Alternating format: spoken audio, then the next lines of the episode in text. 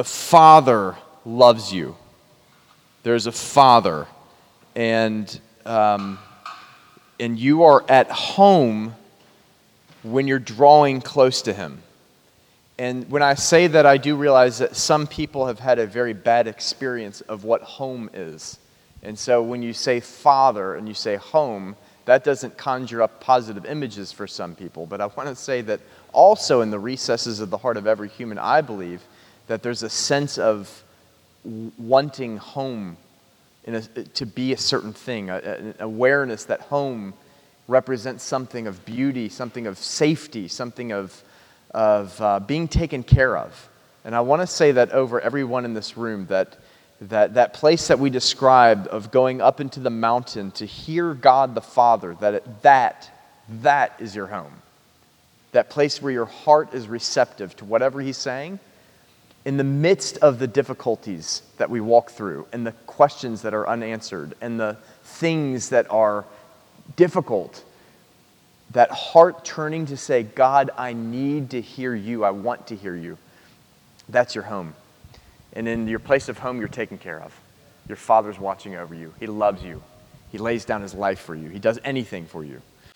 So, we were talking last week, and we're going to talk about the Father a little bit today, uh, but kind of tie it into what we were beginning to discuss last week.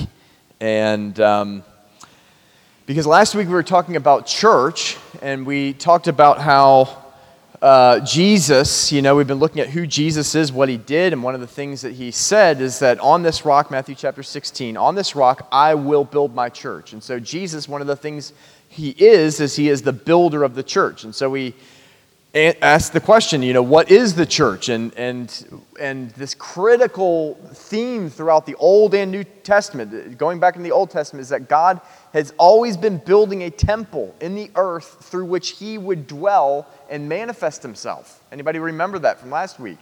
So there was the tent of meeting that while the Israelites were leaving Egypt, that uh, they were en route to the promised land. They couldn't build a permanent structure, but they built a tent, and God was dwelling in that place. And then when they established their promised land, they built a temple. And, in that temple was a place called the Holiest of Holies, a place where God dwelled.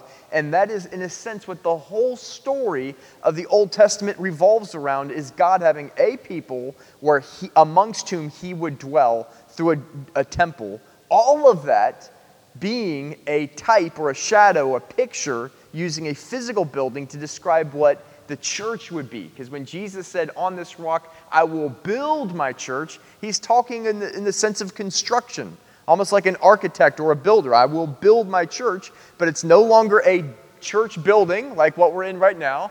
Thank you, Luna. The, the ceiling is up there, and we have walls, and this is not a church. I know society calls it a church, but are you with me? This is not a church.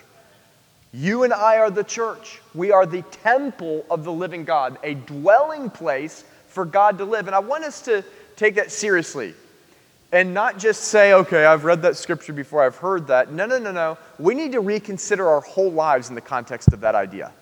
That we're the whole, everything of how we're doing church, doing church. Where'd our worship leader go?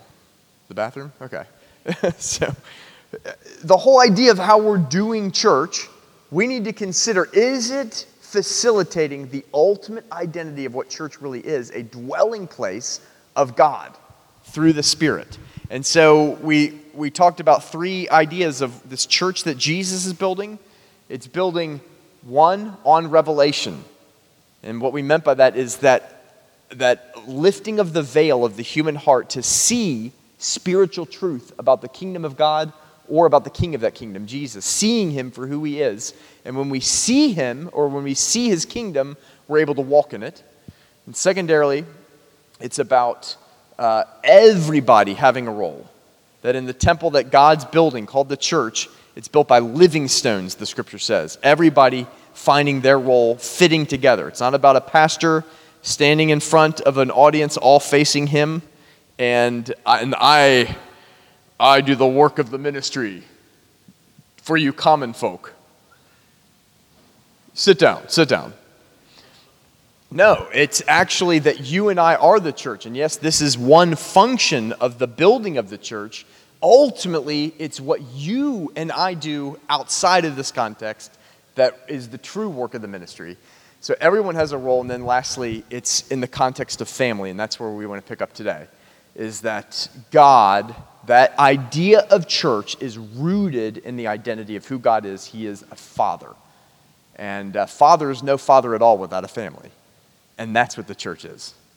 And so we need to get back, and I believe God is leading us into a place of restoring our identity based on his identity, Father. We are brothers. Sorry, girls, but the Bible calls you brothers. It does. And it's, it's to be gender non-specific. It's, it's, it's, we don't relate to God on the basis of our gender but he relates to us as sons, as those he confers an inheritance upon, regardless of our gender. There's neither male nor female, Greek nor Jew. We're all one in Christ Jesus, Galatians says.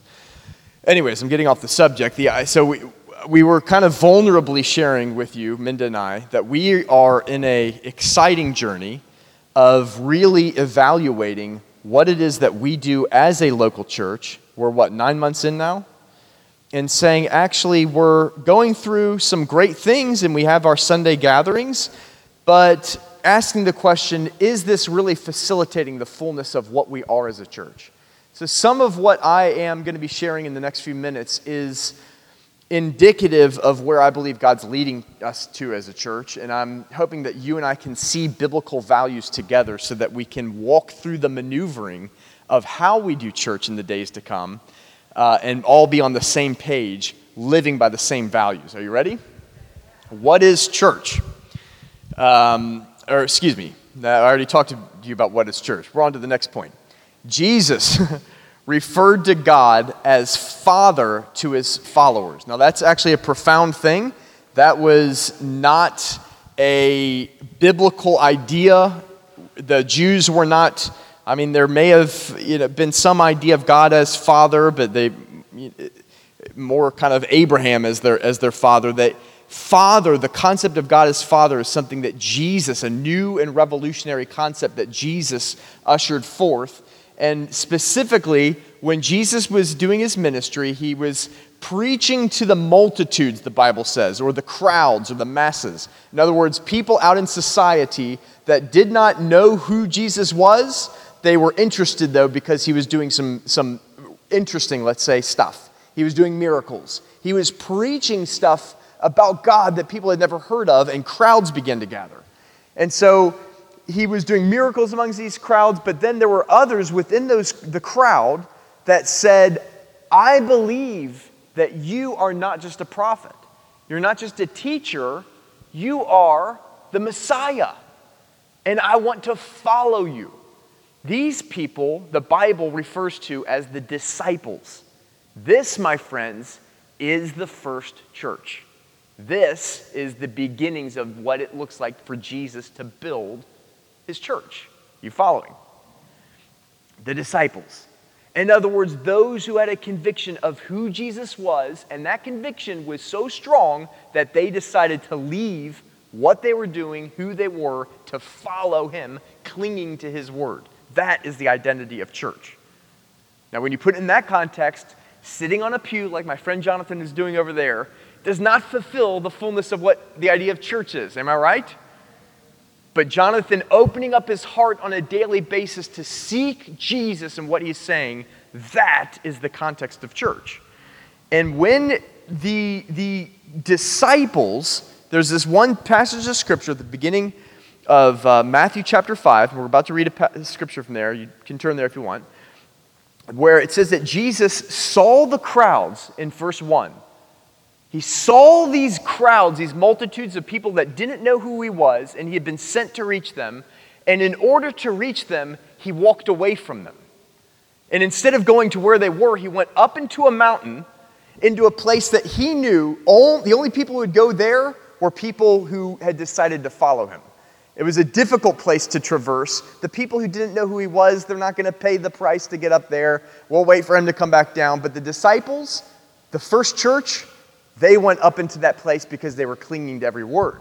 And when he gathered those people and separated them from the rest of the crowd, he says this Matthew chapter 5, verse 16 Let your light so shine before men that they may see your good works and glorify, listen to this, your Father.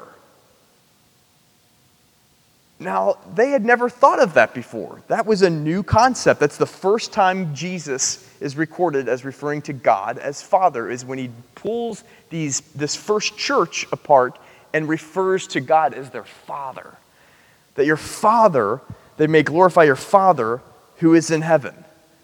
Now, I want you to just take that one point and, and register that is the beginning of church. That is the core identity of church, is that in the believing Jesus to follow him, because he is the Son of God, we become what he is as we follow him sons of God, him as our Father. That is what church is family. Cool? God's identity as Father is what creates church as family. Can I just read a few scriptures to reinforce that idea? That God's identity as Father is what reinforces the idea of church being family. And why am I saying this? Some of you may be sitting there with your fans and, and saying, okay, what, what do we, this sounds very theological and very, okay, no, please go on with your fans. I'm not asking you to sit down. Go, go crazy with your fans. I encourage you to. The, the, the, why am I saying this? Because I think that some of the foundational plates, you know, like with an earthquake, uh, the, the foundational plates underneath the surface shift and it causes an earthquake. I think some of the foundational shift plates underneath the, the constructs of how we do church need to shift to where church is no longer primarily a Sunday meeting, as important as these moments are, whether it be Sunday or on a Wednesday or on a Tuesday morning or whatever it may be. Moments of equipping and preaching and teaching the Word of God and hearing the Word of God, they're important, but it needs to be undergirded by the reality that we're first and foremost family.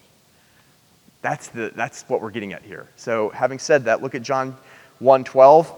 We're not going to teach these scriptures. I just want to read through a bunch to saturate this atmosphere with the reality of what it is that we're talking about. John chapter 1 verse 12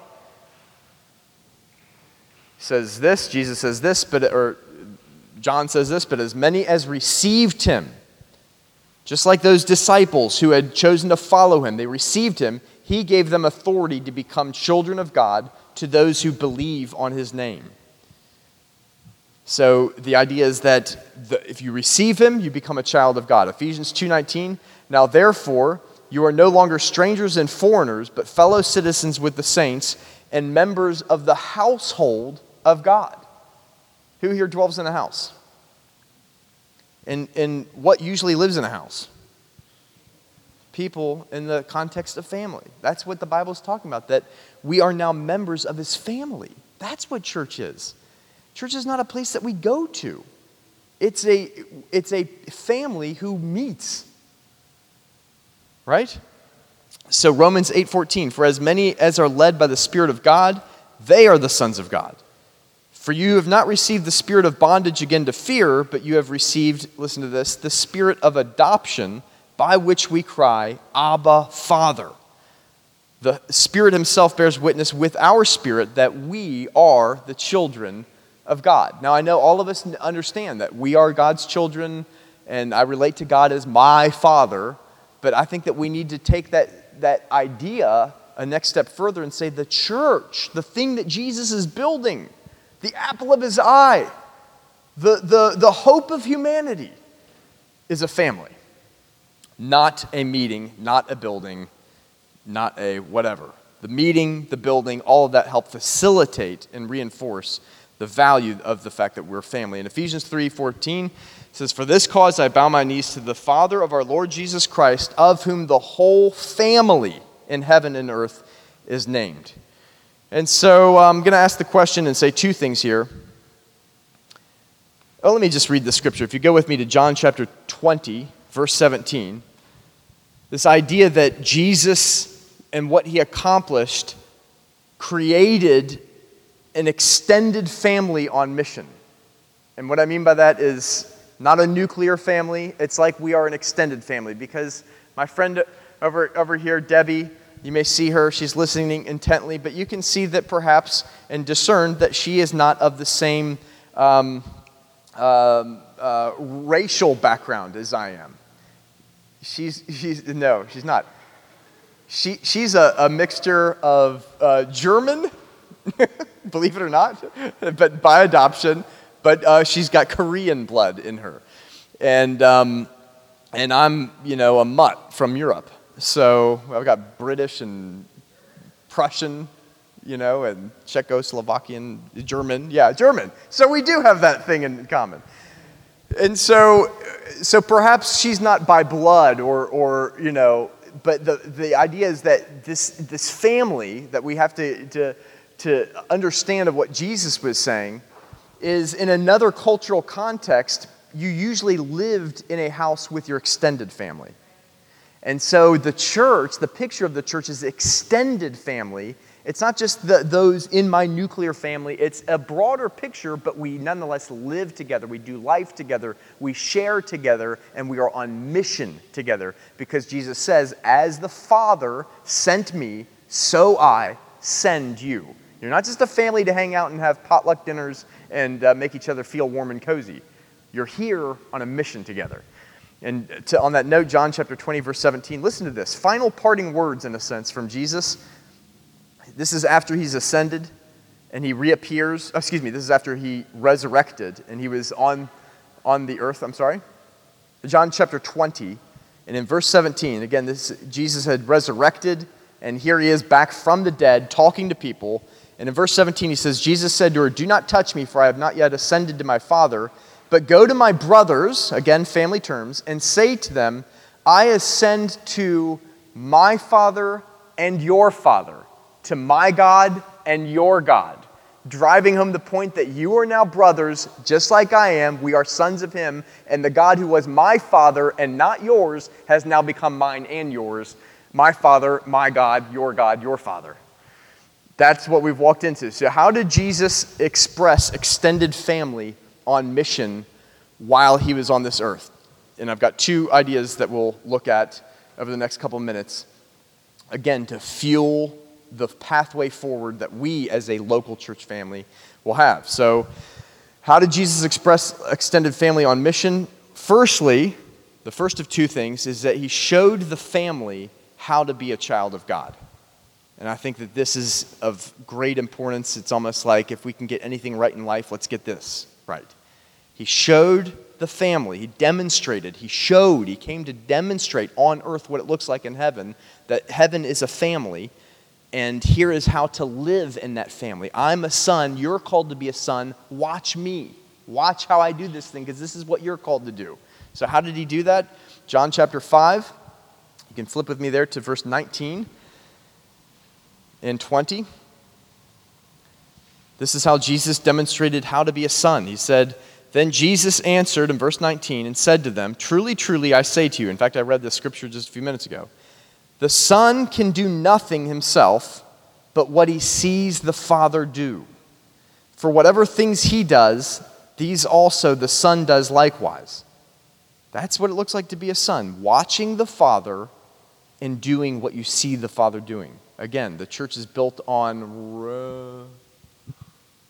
rev, Anybody remember? Revelation. Thank you, Minda. Revelation, in other words, the opening of our eyes to see what heaven is doing. That didn't quite work, did it? Yeah, on this rock I will build my church. What is this rock? It's revelation. Peter had confessed a revelation. Uh, but what he sees the Father do, for whatever things he does, these also the Son does likewise. For the Father loves the Son and shows him all the things that he himself does. So, a couple things we want to say about this is firstly, our identity, listen to this, our identity as children is that the Father loves us. Let that sink down in there. It says, For the Father loves the Son and shows him all things that he himself does. So that's firstly, is that the Father loves us. And let's remember that that's in a context we become sons by believing in Jesus, just like the people physically follow Jesus. We become sons, the orientation of becoming families in the context of following Jesus. So it's not just God loves me, so I go off and do whatever I want. He does love you regardless of what you do. But that place of identity and home is found in the place of sincerely following Jesus, who loves us incomparably. But then our identity, according to what Jesus did, is that he uh, is that we seek to do nothing but the will of God. The Son does nothing but what he sees the Father doing. Can we say that, that let that be our orientation? Let's not just do whatever we want to do and then we go to church and we hear about God and some scriptures and then we go back off and, and do. Our whole identity as sons is that we're seeking the will of our Father because we know that He is good, He trusts us, and He, and he according to the scripture, shows the sons all things that He Himself is doing. We have access to have revelation from Him. And then, thirdly, we aren't, just make this point very clearly, as a church, you know, all of us want to be successful, all of us want to be a part of something that is successful. How do we measure and gauge success? It's not by programs. How many of you make your family a successful family by instituting programs? I'm not saying programs have no value, but is that what family is? It's not by programs, it's not by meetings. Family is actually successful by seeing what the Father is doing and, in doing it. If we can say that we are seeing what the Father is doing, and that's what we're doing, we are in a sweet place. You would agree? So, how did Jesus express extended family on mission? He showed the family how to be a child of God, how to live as a child of God. No, living in the love of God, living in the revelation that God, I had lunch earlier this week with somebody, and he was talking about how he came to a place of realizing that when he had children, how God loved him. Some of you have never had children, so you don't know what that's like. But, it's, but it's, you can imagine when you have this child, and this child has come out of your body, potentially, you know, unless you're adopted. But even if you've adopted, here's you're the parent. And there's this overwhelming sense of love. And this, like, it doesn't matter what they do, they're yours. How could you ever stop loving them? And this guy, he's kind of grew up in a tough Romanian background, never really had that kind of love from his earthly father. And he said, in that, when he had children, that's when the penny began to drop. God loves me like that. He doesn't love the future me. He doesn't love the me that he can try to perfect and one day he'll start loving me. He loves me now in the same way that I love my own sons now. So to live in that place as children of God, but then to, to based on that love, to follow after him and to seek to do his will. But secondly, how did he demonstrate extended family on mission? He demonstrated the kingdom in real life and in the context of family. He demonstrated it in real life. In other words, again, I'm not trying to poo poo what we're doing here. I hope, I hope, please, I hope, I'm just trying to say if this is our identity of church, like I go to Border City Church and that's like a, a, a meeting that happens on, on Sunday, if that's our idea, that I'm wanting to say, let that have a deeper reality that it's actually family, like what we're doing with the Opals right now. Great expression of family getting together beyond just this meeting where we're hearing teaching and hearing you know, worship music that has been prepared for us. We're doing life together. And that's what Jesus did.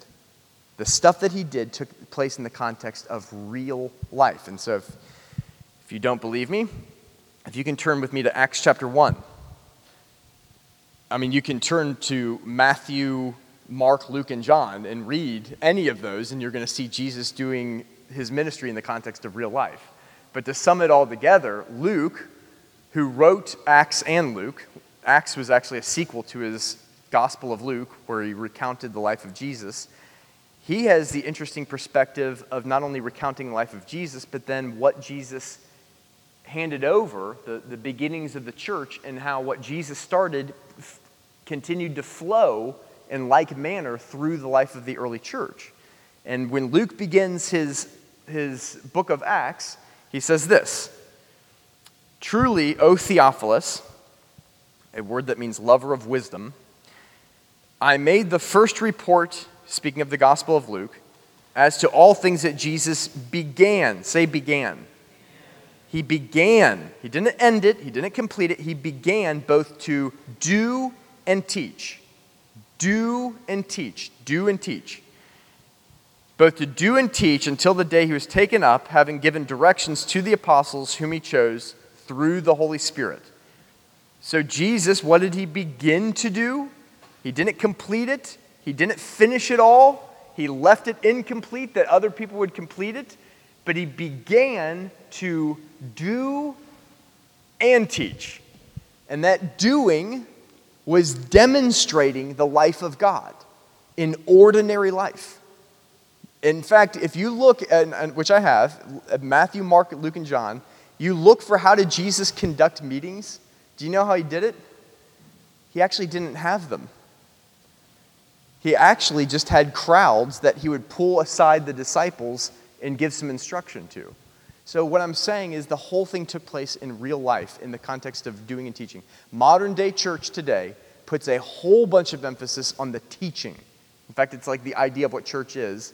But I want to say it's got to be doing and teaching. And unless there's doing, the teaching is in, in essence irrelevant. The teaching actually only has power in so much as it leads to doing and so forth. Cool? So, um, when they were choosing leadership for, for this same church, if you drop down lower in that same chapter, Acts chapter 1, many of you know that Judas uh, did, betrayed Jesus and hung himself, and, um, and he was to be named amongst one of the 12, and they had to replace him. And as they begin to decide who is going to replace him as the 12th apostle, this is, this is the criteria that they said that they need to look for. Listen to this closely.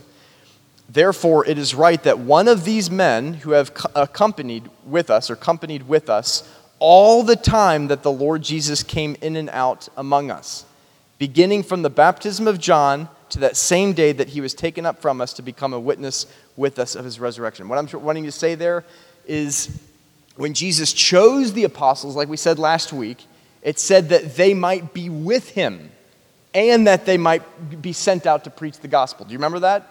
That part of how Jesus, what he was building as the church, was calling people not just to come to his meetings and to do whatever, that they would be with him, right?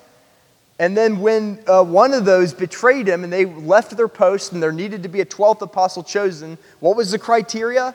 Somebody who had been with us from the beginning, from the birth, I mean, excuse me, the baptism with John all the way through the resurrection. In other words, not just somebody who caught some of the teaching, somebody who walked with us, caught the DNA, lived in family with us and in community with us, and holds it in their heart, somebody who's a part of this thing.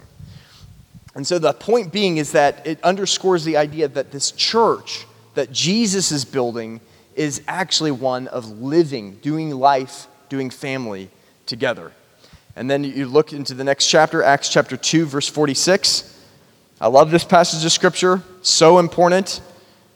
It brings balance to our idea of church because some people have gotten fed up, can I say, with church.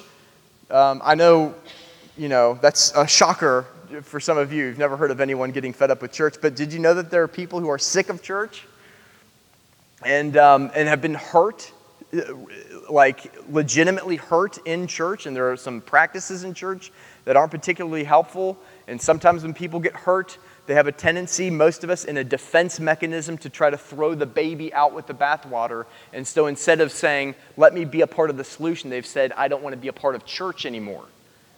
And which is a, a sad, sad thing because that's what Jesus is building the church and they've actually forfeit their inheritance to be a part of what Jesus is doing and a self preservation mechanism to say, I don't want church anymore. And so, what I want to say is this idea of church that we've had, what, that's basically a teaching center. It's where you go to listen to a message. We don't need to just throw that out and say, no, no, no, that's, that's, it's, we, we're just community. That's all we are. We're just, we're just, it's where two or more are gathered. That's, that's, that's what church are. And here in, in the book of Acts, chapter 2, verse 46, says, continuing with one accord in the temple, In other words, in the place of organized, collective, larger gathering where the apostles were teaching and giving instruction that paved the, the, the way of seeing revelation of what the kingdom of God was and, and spoke into the life of church it, daily in the temple, but and from broke bread from house to house. They shared their food with gladness and simplicity of heart. So is it family and gatherings? Or is it in the temple and organized meetings? My wife says yes. What do you say? It is both. That's the, that's the thing. Jesus did the same thing. He lived with them. He, he, uh, he did the things of the kingdom while he walked with them, but he also taught them. And he asked them to sit down and let's listen for a while. I want to give you some instruction. Then let's go back and let's do this thing and let's live in it. But then let's go back in here and let's get some instruction and keep on going a little deeper, a little further. And then let's go back. You see what I'm saying? It's got to be both. And it's in the context of living together, breaking bread together, sharing life together. And so uh, let me get my bag here and get this thing out. Just want to read something that I found interesting.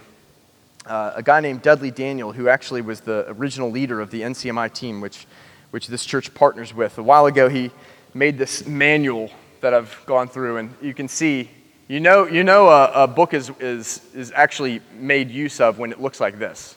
And it's got like parts falling apart. You, you, can, you, can, you know how spiritual a person is by what their Bible looks like. Yeah, it's much loved.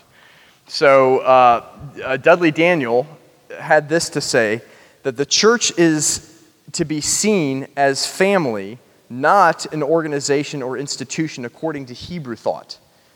Our understanding of church must be rooted in family. And a, a well known guy, some of you might know him, Bob Mumford, said this The New Testament is Hebrew thought in Greek language. Do you guys know that the Old Testament was written in Hebrew amongst Jews? New Testament written in Greek, speaking to a Greek speaking Roman people of the Roman Empire but it's Hebrew thought in Greek language. Now, follow along. Therefore, it must be interpreted through Hebrew thought. Hebrews thought in a completely different way to others. In the early 1900s, all theology fell into the hands of German theologians who, generally speaking, were anti Semitic, anti Jewish. The result is an anti Hebrew model of church. Church leadership is a classical example of this. The term elder in the New Testament is carried over from the Old Testament. And in the Old Testament, he goes on to explain that elders were people who sat in the gates of the city in a form of protection of that city. And that nothing came into the city, nothing went out without passing through the city, and they were known as the city fathers. That was the concept of eldership in the Hebrew mind. So when elders were instituted in the church, that was what they were thinking is a father. You following along? So the el- so those who think with a Greek or Gentile mentality, leader oftentimes means managing director, president, etc. And so in the church, we have leaders who have set up their church structures just like a business. So I'm just wanting to say this because we might unknowingly be more influenced by this kind of thinking than we're actually aware. And we need to get back to the thinking of, of the people of God or the, or the God of the, of the scriptures. So here he kind of made like a managing director known as the senior pastor. And then beneath him, sorry, Anna, you can't see, you've got two associate pastors. And there's this hierarchical structure that they all do what he says and they kind of implement it to the home group leaders or the deacons here. And then there's the, the lowly church member who just has to eat from the crumbs of spirituality so, but I mean, I, am I'm, I'm mocking and I'm kidding, but I, I really don't mean to mock. The, the point being is that th- this is an anti Hebrew, anti scripture model of church leadership. We're, I know we're not talking about leadership here, but here the, the broader point. A leader is to be a father who exercises his authority out of concern for the family members, not out of concern for his own reputation. Out of our presupposition and the influence of German theologians, we see the church as a corporation or a club. And that's what you wind up with when it's just a temple gathering to hear a teaching and to sing some songs together. It's a social club with Jesus attached to it. In terms of salvation, in John chapter 14, verse 6, Jesus says this I am the way, No man can come to the Father except through me. Oftentimes, church has said, I am the way, nobody can get to heaven except by me. One is a place, or one is a, a place instead of a family. What Jesus is building, the church, is primarily family. What are we inviting people into to get saved? It's not just to go to heaven when they die. You're inviting people into a family that doesn't exist then, it exists now. The kingdom doesn't exist then, it's in us the moment we receive it, and it begins operating now. And I'm here to say the kingdom of heaven is family. That's always been the intent. That's what church is. I know that we're speaking up here, and you're probably wondering, Paul, you're just talking about church. So what? I understand that, and there is a tension in what I'm saying. You're wondering, feed me. I want to know what this means for practical life. We're going on a journey together, and I'm wanting to just speak into values as we walk out the practicalities. So let me just make this point um, in the kind of conclusion is that, look, maybe there are different models of church. How many of you know that? Different models of church, and God uses various models. So we are and never will be here to attack any model. And it, it's, honestly, it bothers me when I'm fellowshipping with a Christian and maybe they're on one thing, they're, they're in this community church, and they talk about megachurch as if it's like this evil thing. And sometimes you deal with them. So a lot of you were a part of Grace Christian Church. Why would we say that? What's, I mean, sure, it's got flaws, I'm sure, but my gosh, I mean, my experience with Grace Christian Church is tons of great stuff people after people after people, people that do, nothing to do with church, found home at Grace Christian Church. I applaud that. And if it's a mega church, that to me just means it's reaching more people. That's awesome, right? So, you, so we've got to be able to have a grid to, to appreciate many models. In, in the body of Christ, it's just that it's a body of Christ, and some are a shoulder. They don't need to look like an elbow and, and a thigh and all that kind of stuff. We've got to appreciate all of that However, we do need to say that some models of church do not and will not facilitate certain kingdom truths. And so I just want to point out some of that. Most, a lot of what we've known in conventional church, church life revolves around a meeting. And as I said before, what Jesus demonstrated was not come to my Thursday night meeting. We meet at 7 o'clock and your life's going to be changed. And, you know, I'm Pastor Jesus and um, I'm, I'm, uh, I'm the man of power for the hour. So, you know, come and, and be rocked by the Spirit through my ministry. It, it was, it was life. He like, in fact, I was talking to Jason earlier before. He, he, he, went up into a mountaintop. He did the thing of the kingdom. He went into the valley and preached to people, and he went into the marketplace. He sat down. The kingdom of God was a living, ongoing force and entity. So, conventional church revolves around a Sunday meeting typically. Am I right? What's that? Yeah, and thank you, Mandy. Okay, let's raise our voices here. Am I right? Most of us, or most of society, looks at church and thinks of it as a Sunday morning entity or a Sunday entity. And Jesus wasn't about having meetings, he had a family that met. And uh, also, a lot of what we've known as conventional church is consumer orientated. And can I say, especially in America? In other words, the church produces, it gives me a product just like the rest, Pho Lucky across the street. That way, I think. Gives us, that way. Thank you. Is that Woodward there? Yes, it is. That way. Pho Lucky, who gives us some awesome Vietnamese noodles and uh, we go in there with our cash or our credit and we give them a card. They give us they give us uh, the food that we want and there's a nice transaction there and it's a consumer oriented and we take that same thing into church except here the product of the service provided is a message and a well-trained worship team and we do the thing and we go through the motions and somehow i hope that i get encouraged and my family gets spiritual food and we go off and we go live our own lives encouraged by what we got on sunday living unto ourselves doing our own thing Whereas the church is a family living together on mission together. And um, the church organization, I mean, excuse me, Jesus' church is full of sons, all of whom play a role in the building of the church. And Jesus' church is built on partnership, not payment for services rendered. We all do the ministry, and if Border City Church is to fulfill its call and its duty, it means that all of us find our place and take our place and walk in it, each of us following Jesus as individuals, each of us also following Jesus together as a family. Father, we thank you for what you are building. And uh, we thank you, even as Jason acknowledged earlier, uh, that there are different seasons of the growth. And Lord, we want to rejoice in this sweet season that we are in now, where perhaps maybe we're not seeing a lot growing up out of the ground on the, on the, on the, above the surface of the soil in terms of evident, tangible fruit, but you're building a root system of the values of the kingdom, and you're building a root system of depth of relationship that you can build upon in the days to come. Father, we pray, having said that, we want to pray that you would make us the same type of family that you expressed and demonstrated as you walk this earth, that we would be that here on this earth. We want to pray that that which is willed in heaven, let it be here in us as a local church expression of your kingdom.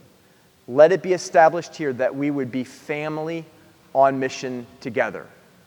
And Father, in that we pray that there, just like there is in, in real healthy family, that there would be healing, that there would be love, that there would be the healing of hearts that, that you would place the lonely in families, that there would be the discovery of purpose and role and function, and um, a, a bringing up of your children into their inheritance and calling and destiny.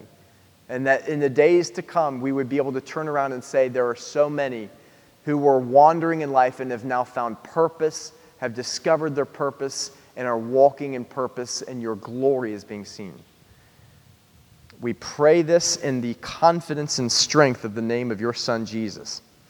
Amen.